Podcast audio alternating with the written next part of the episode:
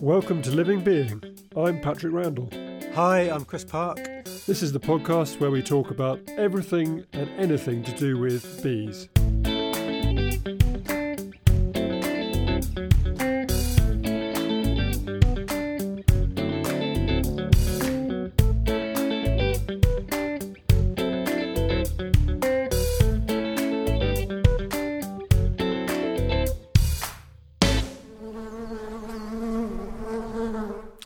Today's episode, uh, we're talking to Dr. Jerry Brierley. Jerry's an enthusiast and ambassador of apitherapy, uh, which we'll talk about um, later on in the programme. Anyway, it's a wonderful interview. Uh, but in the meantime, Chris, what have you been up to? Any any bee moments? Yes, the bees are working hard. I mean, it's, it's been overcast and cloudy and you know a bit windy, so it's not a really hot summer, but they're still at it. You know, still out every day. You know, and early as well and coming back Yeah. late. And there, there, there's a whole field of white clover with some some mignonette in it and some teasels and a, and a few thistles down the bottom hedge. And they're, they're just having a great time on there at the moment. It's really nice to see. And I've been collecting a bit of pollen in a pollen trap. And Oh, yeah. most of that, yeah, yeah, it's really tasty. The kids love it. It's really so nutritious and so good, especially for teenagers, you know, who who can suddenly have a really bad diet and not get much exercise and and, and all sorts Yeah, of problems brilliant. rise from that. But but so pollen is really good for the kids, and I've been collecting the pollen they're bringing in at the moment. It seems to be mainly uh, blackberry bramble pollen. It's it's like a grey colour. Yeah. And so the, the pollen trap, the tray is just full of that, and you might get a couple of orange bits in there. And the kids love it. You know, it's quite sweet and tangy, and I like it too, obviously. And so that, that's uh, that's what's been going on this week. Yeah, uh, I've just ordered. I've just ordered a pollen trap. I should have. I should be making my own, shouldn't I? But um, I uh, so, so Yeah. sometimes you just run out of time to to, to make to make all these things. So uh, I've ordered one. Looking forward to to uh, sampling a bit of pollen as well. And Yeah, uh, yeah. no, noticed the bees have been on poppies and in our in our garden. There's still poppies around, aren't there? I'm wondering whether they'll be bringing in because that's sort of very black Yeah. pollen, isn't it? it's very black, yeah, very noticeable. Yeah, we had a, yeah. po- a poppy honey a few years ago yeah, during the during the June gap. We were surrounded by uh, fields of grain and the, the organic fields, so the, the the the grain was also full of wildflowers. And one field was just red, completely red, and they were bringing in so much of the of the poppy pollen, and we we reckoned that we had a poppy honey had a very distinctive taste. Oh, amazing! Yeah, amazing. Yeah. No, I, I had, I've, um, have I had a BMO? I've, I've been reading this book actually by um, Jürgen Tautz, Oh, yeah. um, called "The Buzz About Bees." Have you read that one? I haven't. I've been recommended it so many times. Yeah. got, you know, I've got so, so many bee books. I'm ho- halfway through, if you know what I mean. Yeah, yeah. Well, I'm on. I, I'm I'm a little way through, and um, Yeah. I'm I'm a little bit like. I mean, I'm picking I'm picking it up and putting it down. I can't. But there's a really interesting bit about um, the fact that we, we see the, the bees as we we talk about the bees as being a superorganism, just being this one. So like a sort of one being together. You know that's how they work Yeah. um, Mhm. cooperatively. But Mhm. he points out that actually, um, from observation of uh, of bees in the hive, they've noticed that um, some are lazier than others. Yeah. So they have they have their own characteristics in the sense that um, I'll just read a little bit. It says um, there are lady there are lazy foragers that are content with a mediocre um, forage, and there are also true honeybee workaholics that achieve ten or more foraging flights per day. Um, the different personalities of the apparently identical members of a colony are revealed only after long term observation of their behaviour. But what he then goes on to point out is that this laziness versus proliferate um, workaholicism, or whatever that's a word, um, is actually uh, it, it is actually really advantageous to how they work because because there are bees at the hive who aren't actually doing anything but are ready to forage if needed. Mhm. Um, it means the promotion aspect of the foraging bees coming back. You know, there's actually bees at the hive to to encourage to go out to the forage. If they were Yeah, all out if, Mhm. to recruit exactly. So if if they were all out foraging, you know, you just you'd get a a situation where um, it, it would probably be a, a little bit um, more chaotic, and they wouldn't be so effective. But the fact that a 3rd of the Mhm, colony, mhm. a third of the colony can be promoted at any one time to go out and en masse, if needed, to um, you know, to go and forage on something, something incredible. So I Fascinating. thought it was really there- interesting. So there's no, yeah, so there's no value judgment there about who's who's the kind of pioneer forage, uh, fantastic hunter, and who's kind of at home um, having that kind of uh, holding fort or whatever. And Yeah, yeah, exactly. Yeah, yeah.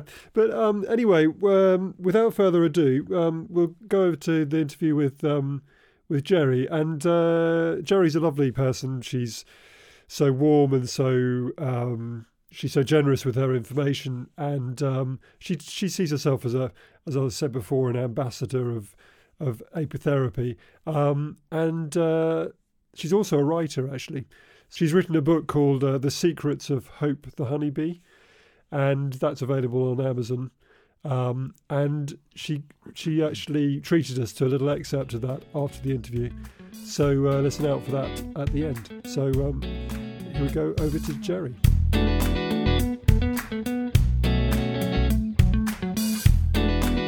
hi, Jerry. How are you? I'm good. How are you, Chris? I'm really well, thanks. Yes, yeah, really good. Thank you. Jerry, just checking you're in record. Is that Yeah, I've just double checked it again Yeah. and it seems to be going okay. great? Lovely. Th- thanks so much for um, talking to us on uh, Living Being.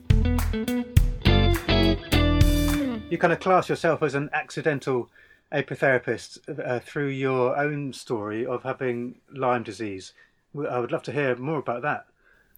Yes, um, well, my journey began a long time ago with um, being bitten by ticks in, in the Surrey Hills, uh, quite locally. And some people think, well, that's odd. You know, how could you get these sort of Yeah. um, exotic diseases, as they call them? I wouldn't say exotic, but uh, that's how they might be described by some doctors.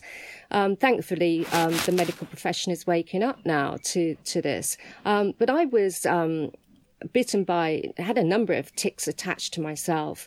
And it was that started in around 2006 now it wasn't till 2013 when i was diagnosed. And that wasn't by the nhs i was turned away by the nhs on many many occasions. Um, and I, what I found was I went to a private clinic and I got tested uh, correctly. And it was found that I didn't just have Lyme disease. I had something called Ehrlichia, Babesia, which is the cousin of malaria, Bartonella, which makes you go psychotic. It affects the brain very badly, and Mycoplasma. Now, I was given three years of antibiotic treatment. Um, it was too little too late, intravenously uh, delivered as well, very high doses. Um, and what happened was I've been doing a lot of research during that time, I should say. I was working on my PhD. Um, I'd suffered uh, some severe neurological problems to the point where I couldn't even remember my own name, let alone my PhD work.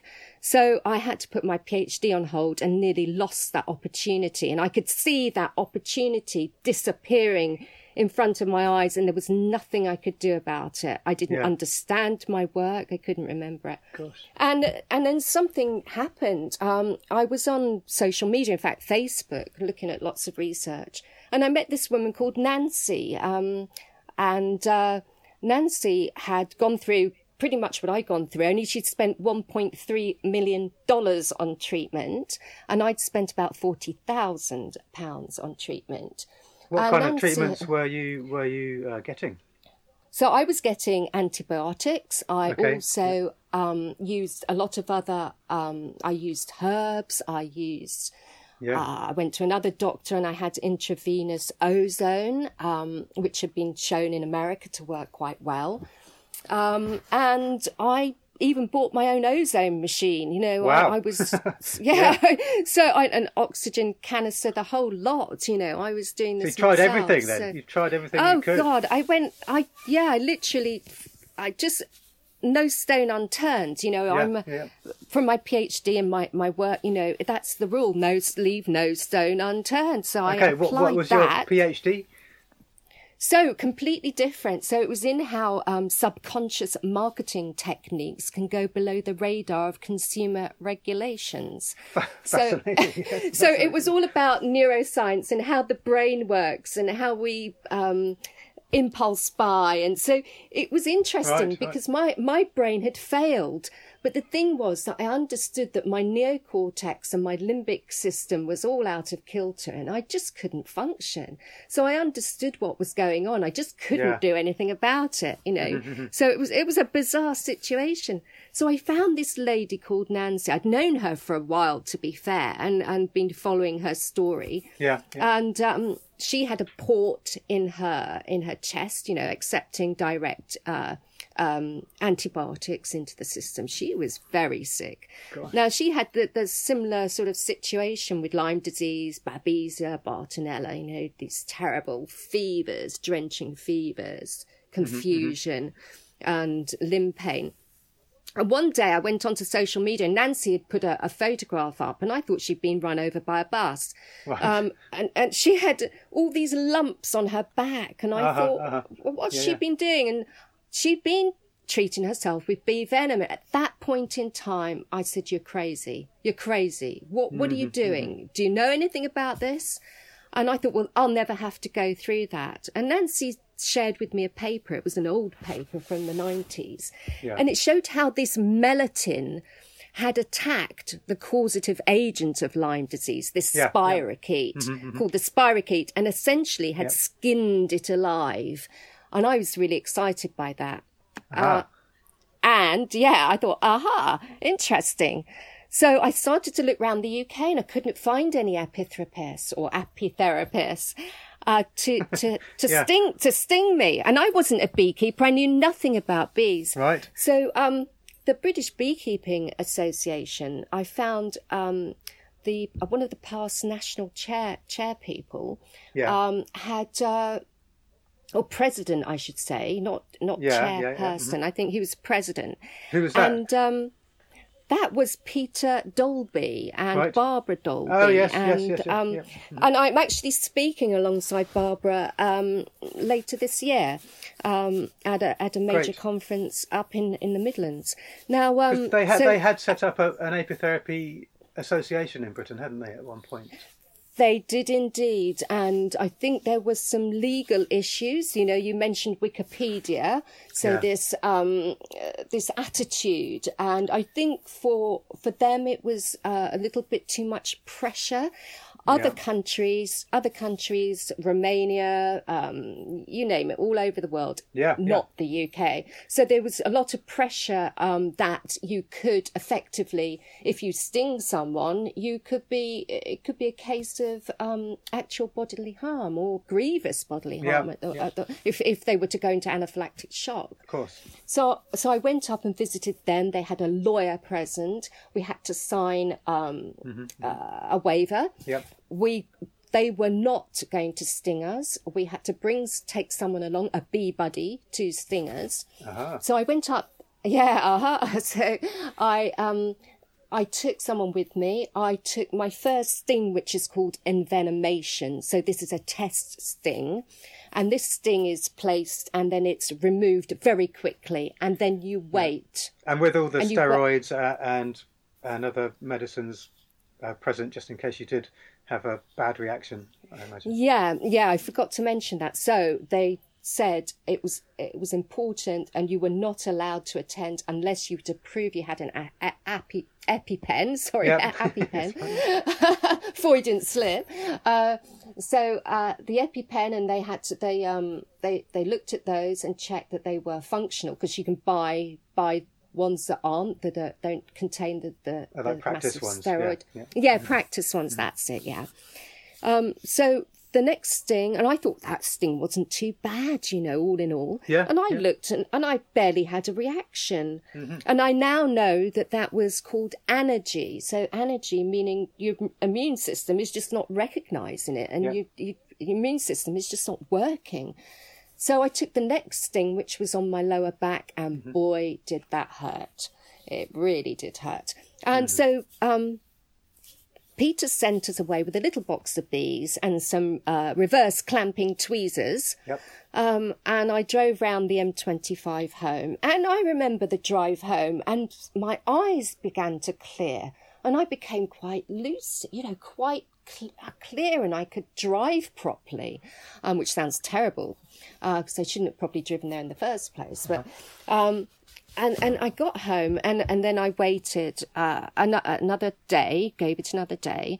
And then I took my little bee box out. I got my reverse clamping tweezers. I got a, a mirror, a mirror in front and a mirror behind, and I put my first sting about two inches uh, either side of my spine.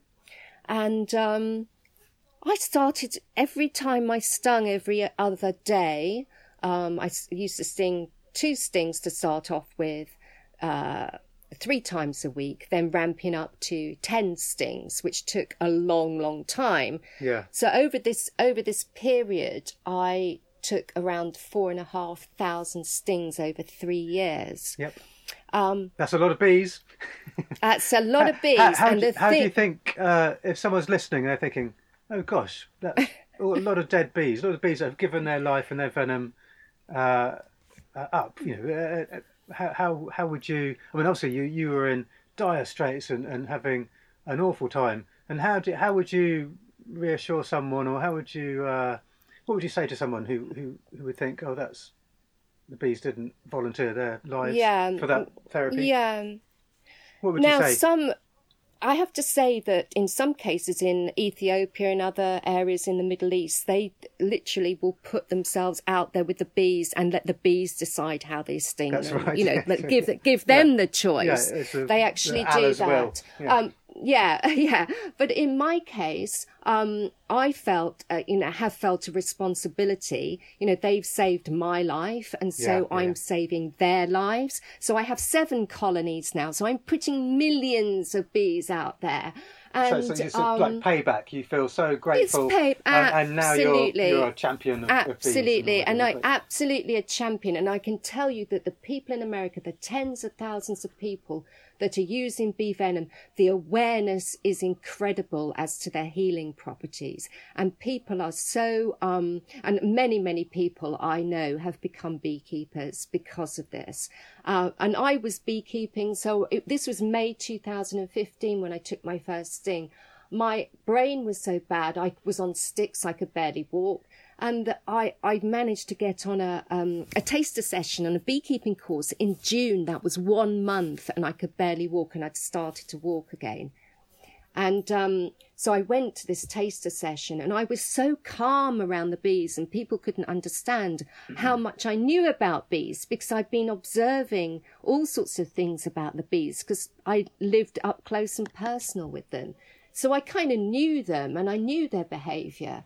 Um, so I, I got my first nuc, which is a very tiny colony, a young colony of bees with a new queen. Um, and I took that home and I was so excited that I got another one in August. yeah, you, you once you start, you soon expand, don't you? If you, if you um, Yeah, become a that's it. beekeeper. So um, on it went, and, and that's, that's when the, the, the big learning started. So um, I then started to look at, well, it- you know, if this bee venom, what, what's in it, and started to research uh, all the scientific and clinical evidence, and I was keeping a, an eye on what was going on out there in the scientific community, and started yeah. to look at other other bee products. Um, so- now I so- know it all so you- sounds do you very now, crazy. Do you now offer apitherapy to the world and to your family and community and friends? Do you, is that something you offer as a as a practice? Um, I I don't practice myself. Um, I do uh, inform people because Yeah. uh, back to uh, Peter and, uh, and Barbara, I can't Okay, I see. Yep, sting yep. can't sting people. But the interesting side of this is is that y- there is an injectable form of bee venom, um, which can be it's produced by various labs around the world. Uh, uh, two key labs actually, one in one particular in Sweden.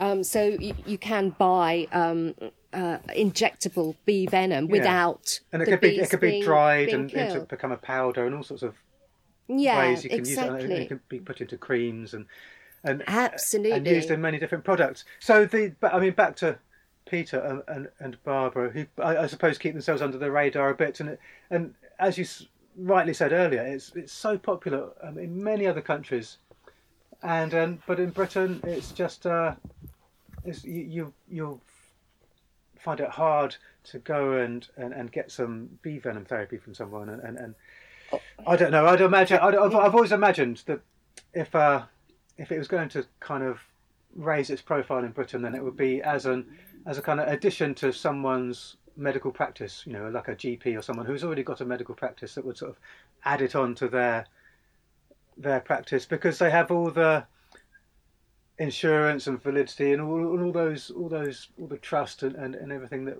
that, um, that medical professionals have grown to uh, and to inhabit in, in this country. It's a bit and, like um, um, bit like acupuncture in a sense, isn't it? That, that uh, acupuncture mm. was, you know, not always seen as a, a mainstream um, medicine in this country, and now there it is actually recommended in parts of the you know parts of the NHS, and maybe that maybe that's something yeah, that absolutely. maybe that's something that Beaver. Yeah, and that's uh, and that's a significant point because bee venom therapy, known as BVT for short, is also was also known as apipuncture, and it was thought to be the first um, acupuncture needle used by the Egyptians.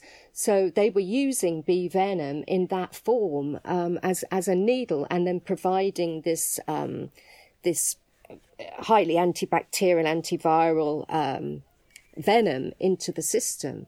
So it, it has been around for years, and I have um, spoken to uh, a chap in Romania about setting up an apitherapy society here.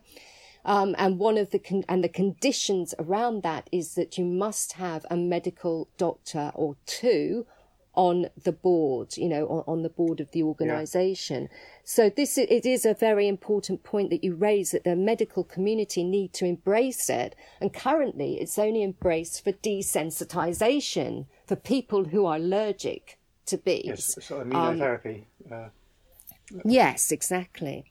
Which is uh, which could be an, another way that bee venom therapy could uh, become established in the UK, perhaps through those folks that are, that are, already administering uh, bee venom eh, for that for people who are allergic and want to become um, less allergic. It's a, so a route of opportunity for sure, and I'm sure that as as we progress, um, with all these scientific findings that there there must be at some point, you know, they they were looking at something called API one three seven, which was found in honeybees, hornets, and wasps.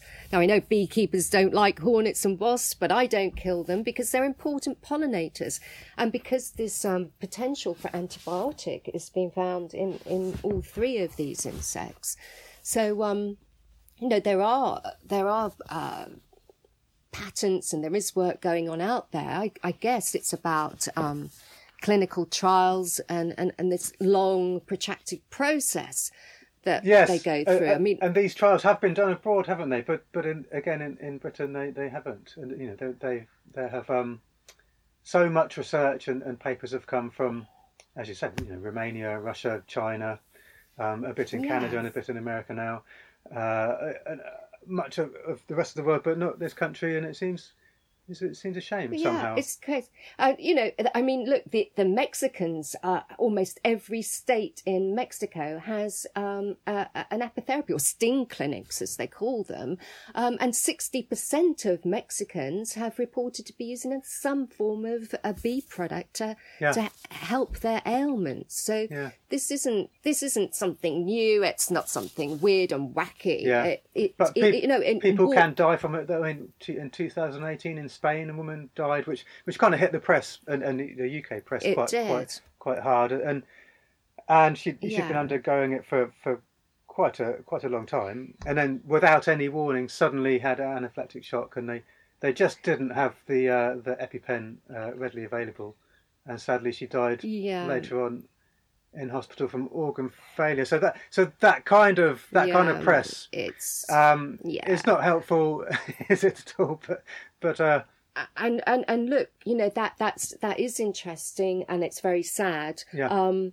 you can't really say how many um you know, it, just because you're you're okay one week, you might not be the next week. You know, um, it is it is risky, you know. And I'm not suggesting anyone goes out and does this. I'm not yeah, suggesting yeah. that. I'm, I'm, saying this is what worked for me. Yeah, yeah. Now there ha- there has been some work. I think it was in 2017 uh, where they found that they could remove the major allergens um, from bee venom to create a form of acupuncture treatment. Now, I haven't heard much more about that study, but they did um, manage to do that. The challenge is um, that it's a paradox. For every melittin is hugely curative, but it also is a major allergen. Uh, so there are some cons- compounds within bee venom that show um, amazing results, but also you know, it can cure, it can kill. So yes, it's yes. a very important point. Some you know. some apitherapists liken it to a scalpel, don't they? So it it uh, if in the right hands, in a skilled, uh, knowledgeable hands, it can it can work miracles, but uh, but it can also um, be very uh, can cause a lot of misadventure and awful things.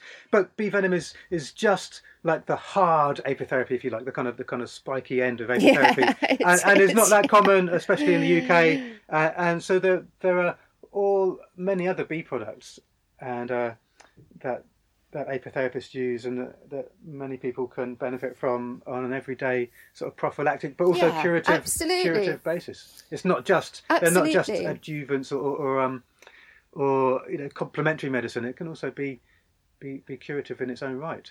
Did, and, and of course you, you teach that too. Yeah, I mean, I do talks all over the all over the country on this subject to, to anyone who wants to listen. Really, um, mainly beekeeping associations for anyone who wants to listen. And there are other products now. The the one that I think the most that I see the most research on is in fact propolis, and I think scientists really like propolis because so far they've not there's not been any reported side effects. There have been some contraindications, as there would be with many bee products, because bee products tend to be blood thinners. So if you're on any blood thinning medication, you know, you need to check with GPs, uh, you know, professionals before you before you try these things. Yeah. And you can develop an allergy, can't you, to propolis? I think about two percent of people can can do that. Jerry, could you just explain um, what propolis is? So Propolis is this wonderful sappy, gluey material that you see when you walk past a tree or a plant, and it's generally the um, the say, for example, the tree's immune response to a, a wound, um, and that's the way I think about it. And the bees will collect this sticky glue, and they'll bring it back, and they're often in this country the poplar tree is is popular. Uh, in other countries, we can have um, uh, something called the baccharis, uh, these shrubs in, in, in, in, Brazil, for example. So the forage, it depends on the forage where they collect this, this lovely sap. And what they do is they take it back to the hive and they mix it with their saliva and they use it to, um, to plug holes and, and, and, and, and, create a strong structure for the beehive. But most importantly, it's like our disinfectant. So they use it as um, against disease as well. So it protects the bees from solar radiation, fungal bacteria, viruses, um, and, and it helps keep them alive, basically. yeah, well, it can be considered that as the immune system of the hive, can't it? Or the bee, the bee colony. Yes. Well, Aristotle called it, it was uh, translated as defender of the city uh, in, in loose terms. So he, he was, he was looking at this sticky stuff and he, he loved it. So he knew a thing or two. So it does, it does contain, so it's generally tree and plant resin or sap. Um, but there's also these essential oils, which, um, might be why we get quite relaxed as beekeepers. You know, if we've got the all, you know, unless we've got the, the bees that have been SAS trained, you know, we've all had those hives, um, all those colonies that uh, can be a bit naughty. Um, but generally, when we're around the bees, we get this lovely smell of essential oil. So we can breathe it in, and it's very, very good for respiratory, reported to be very good for respiratory ailments. And how else might. Um, how else might you might it be used? Um, you know, extracted from the hive and So, well, it can be used. It's very, it's a hugely versatile product. I mean, I've used it. Um, I, I have a habit of burning myself, because I still don't have some feeling uh, sometimes in my fingers, you know, so I get burnt a bit in the oven and what have you. But it can be used topically in creams, ointments, tinctures, soap, shampoo. It's actually a great antidote for a, a bee sting. So you can pop it on a bee sting. I used to put um, propolis soap wash my back with propolis soap, which would take off the edge of the pain from the bee stings. So you can ingest it. Uh, you can have it as a powder or capsules. You can mix it with honey. Um, I, there are loads of products on the market. Uh, there's uh, mouthwash toothpaste. It's fantastic for gums. It has this way of adhering to wounds um, and and the gums, almost like a, a plaster. So it puts a plaster over the skin and it protects underneath whilst it's it's healing the skin. There's also nasal spray. So um, there have been studies done on MRSA. Of course, that starts often in the top of the nose, and throat spray. So if you have a sore throat. Um, and you can use it as a diffuser in, indoors. There was a study done where it, uh, it, in Italy, where um, by uh, the the council in Turin actually, who found that it had uh, reduced seventy percent airborne microbes uh, by using a, a plugging a capsules into a diffuser. And that product's on the market now. So there are a number of other products on the market uh, as well. Um, so, th- so that's, that's a, a particularly versatile and good product to use. Now, to test it, you would put a little bit on your skin, uh, then maybe put a little bit on your lip before you ingest it, just to check that you, you, you're not allergic. So that's an, a way to do it. Okay. And, uh, and there's there's there's other products in that you discovered through your beekeeping that that that, that uh, and your study of, of, of, bees that there are other products in the hive. Um, can you tell us a bit about some of the other products that you found? Yeah. So royal jelly, well, that's again, that's an ancient, ancient product. And anyone who remembers Barbara Cartland used to swear by it for uh, beautifying her skin. And I think it was it was first sort of identified in, in, in, in, text, really, modern day text in 1792, if that can be modern day, um, by a Swiss chap called Francois Huber. Now, this is, uh, you know, what fascinates me about bees is they're pure alchemists. And this royal jelly is exciting, you know, because it's, it's created by the gland in the, in, in the worker bee, a gland secretion in the worker bee. Now, how does that happen? How does this amazing substance just seem to happen? It's, it's quite amazing. And of course, it's, it's fed, um, to create, create the queen bee. Um, and, uh, and, and she lives an awful long time, as we know. Now, it's been found to be infection fighting, immune, uh, immune system stimulating. It's been shown also as a, a good substance for nerve transmission. So, uh, there's been studies done on Alzheimer's, Parkinson's, and that type of thing to help with nerve transition, uh, trans- transmission. Um, and what's quite exciting, scientists have found this royalactin, as they call it, in royal jelly, which creates this self renewal of stem cells in the queen bee. So they've also been looking at that as to how that could work for humans. And they recently found as well that the queen larva um, contains coenzyme Q10, which of course is constantly advertised on the television for face cream and uh, phospholipids. So we could say that it does um, help with cell renewal. It also has um, packed with vitamins and amino acids, uh, the 29 amino acids essential for life. So that's a, a, a most fascinating product as well, which um, can be used in a in a cream and ingested. Um, I would say that it doesn't taste terribly nice. so you you might want to mix it with something, but you really want it uh, raw and a bit like good olive oil. You want it in a dark. Uh, dark cont- keep in a dark container in the fridge. But to preserve it, a good Romanian at one of my presentations said, just mix it with honey. And of course, honey is a great preservative. So there you go. you don't have to eat it straight out of the little queen cup or anything. And honey itself, of course, contains uh, some enzymes and, um, and and pollen within the honey. So um, does yeah. that vary a lot between what honeys you get and? I do know. I think that it, it, it depends on on the forage. Um, where the honeybees go to, but it also depends on what the beekeeper does with it. So essentially, um, I, I don't filter my honey. I, raw honey for me is the best um, because all these products, pollen in particular, pollen is really important, and um, all these bits of propolis you can get in in honey. Um, it, it, it's it's all present there, and that's what you need um, in honey. So honey is packed with um, vitamins from iron to zinc, potassium, calcium, uh, magnesium, the B vitamins, and so on. So it's a, a wonderful thing. Um, and you know, the first prescription for honey was found on a Sumerian tablet, 3000 BC. So they were writing prescriptions for honey in what is modern day Iraq. Um, 3000 odd years ago. In fact, 3000 BC would be more than that, wouldn't it? Um, so often people talk about manuka honey, uh, but studies have shown that actually honeydew honey which uh, comes from the aphid, of course, collected from the aphid, has been equivalent to grade one manuka honey. Uh, and is, uh, has been seen this honeydew honey um, has high antibacterial properties. It has a higher, higher so mineral content, doesn't it, than most honey?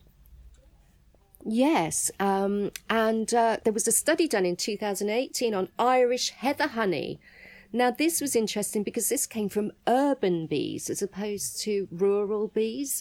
And that was Trinity College in Dublin did that study. And they found that this uh, Irish heather honey was comparable to Manuka. It was a multifloral honey.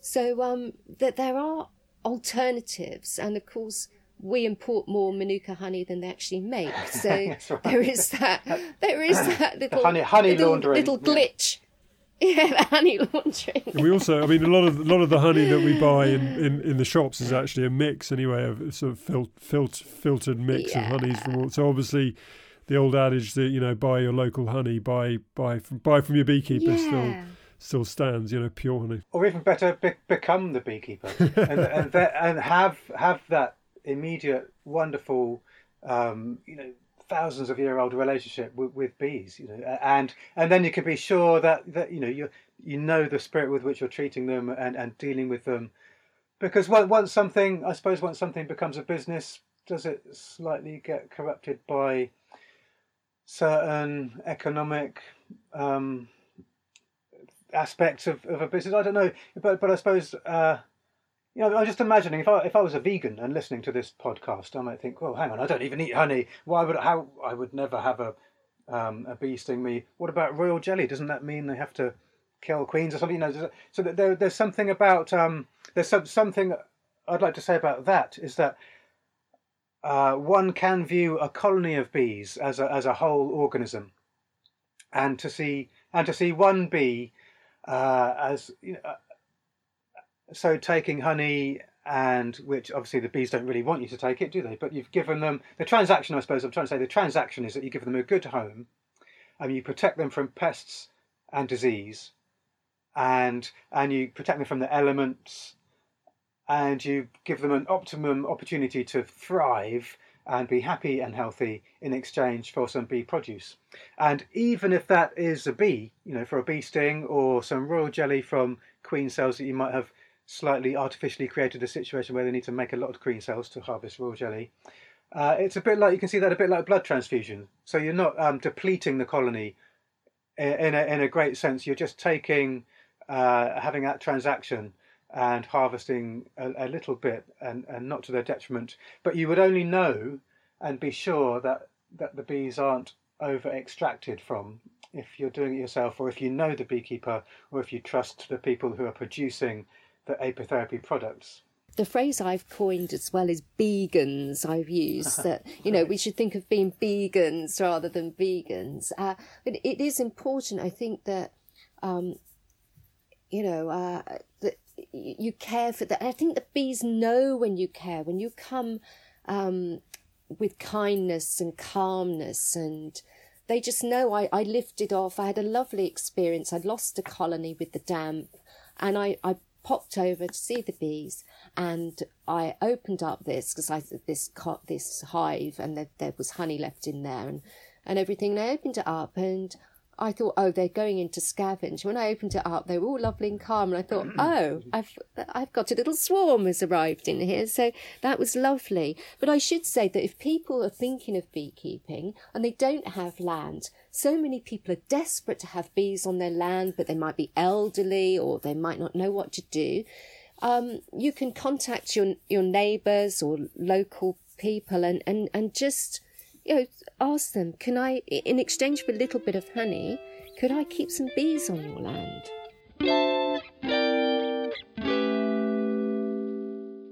Wonderful. Bees are so good for us, and, and we can be so good for them, isn't it? Great. And wherever there are bees, there is health. Uh, Pliny the Elder said, didn't he? And Jerry's just, she's like an encyclopedia of apitherapy, isn't she? She knows so many great things and uh, it was That's really right. lovely to speak to her. Really lovely to speak to her. Yeah, she's a real she's a real sort of mind of information, and she's um and it, I love love the fact that it, she's come to uh, all this knowledge through well, uh, you know, unfortunately for her, uh, uh, health issues.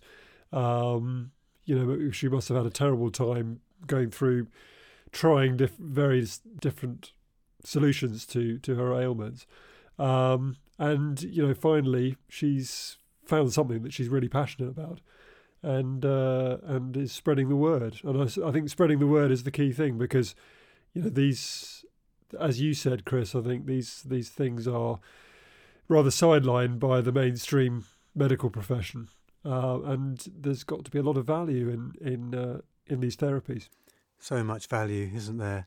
And again, uh, Pliny the Elder also came to Britain, and and he noted that the people lived here to 100, 120 years old. He said, I don't know if, that, if that's a, a, correct assessment, but he put it down to the drinking of mead. He said that we always had a, a, a bit of mead. Right, yeah, yeah. To keep yeah. us healthy. Yep. No, great. And uh, you know, she talked about propolis as well. I mean, this pro- propolis has actually come up, uh, up on these on these episodes quite a lot, and I've uh, I've been sampling some, and um, you know, about two or three years ago, I didn't know what propolis was. Um, yeah. So it's kind of a, it's amazing stuff, and it's it's just so full of obviously full of goodness.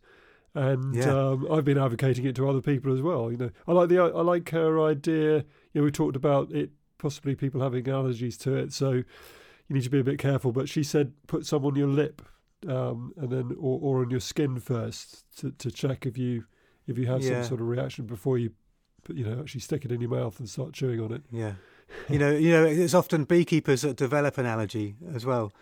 I know there are some beekeepers around who, who have to wear gloves, you know, because they're allergic to propolis. Yeah, I don't know anyone that that has a really serious allergy to it though. No, I think it's that kind of substance. Yeah, but yeah, it's it's a it's, it's a miracle curative antibiotic. You know, in in a world where antibiotics are failing, and yep. organisms are now you know, evolving to do their work and, and, and defeat antibiotics. Propolis and, and, all bee products actually they're they're complex substances. It's not just one single medicine that goes boom and kills that single thing. It's a complex medicine. So so the uh, viruses and diseases and bacteria can't uh, get their way around it. You know they can't suddenly uh, evolve to sort of jump over the, the propolis because it's complex yeah. and it's different and it has so many different sources as well that it, you know that it's, it's it's a nature's way is always the best way isn't it? Absolutely. Always. absolutely. Anyway so lots of great stuff to take out of that uh, talk with uh, jerry. Um, we've got lots more um, interviews coming up on future episodes of living being. We've got uh, nikki gammans from the bumblebee conservation trust. Um, we've got david charles who's a beekeeper of many, many years' experience and talking to us about uh, the history of his beekeeping um, going back um, decades. Yeah. Um, and I should also point out uh, do visit the website, livingbeing.com. Um, if you've got any questions on anything that comes up in any of these episodes, uh, do drop us a line, um, do contact us through the website. Um, just uh, sometimes we, I don't know, it's difficult to say, isn't it, Chris? Because sometimes do we get a bit tech uh, B Tech, I call it. Well, um, yeah, I suppose when you and I are chatting, we might forget that folks might not know what we're talking about, but yeah. but I think we're not really going into advanced uh, areas. glossary stuff, are we? You know, anything you can just Google. Well, that's right. No, that's and, true. And Wikipedia will either give you the right answer or or um, or, or a false answer, Yep. as we've learnt through looking at apitherapy. indeed, indeed. Anyway, thanks for listening to Living Being. Uh, we said earlier that uh, Jerry's written a book, The Secrets of Hope, the Honeybee, uh, which is also accompanied by a lovely colouring book for children. And she kindly recorded a little excerpt of it about Nancy the nurse bee, and we'll leave you with that now. Do join us on the next episode. Bye. cheerio, cheerio.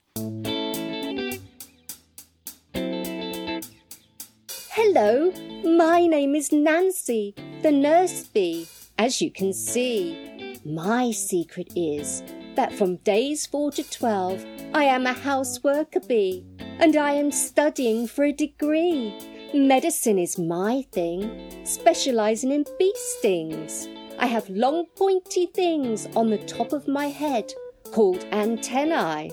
These help me feel and smell everything, including our offspring and a bee sting. I am very busy now, working in the hive to make our family thrive.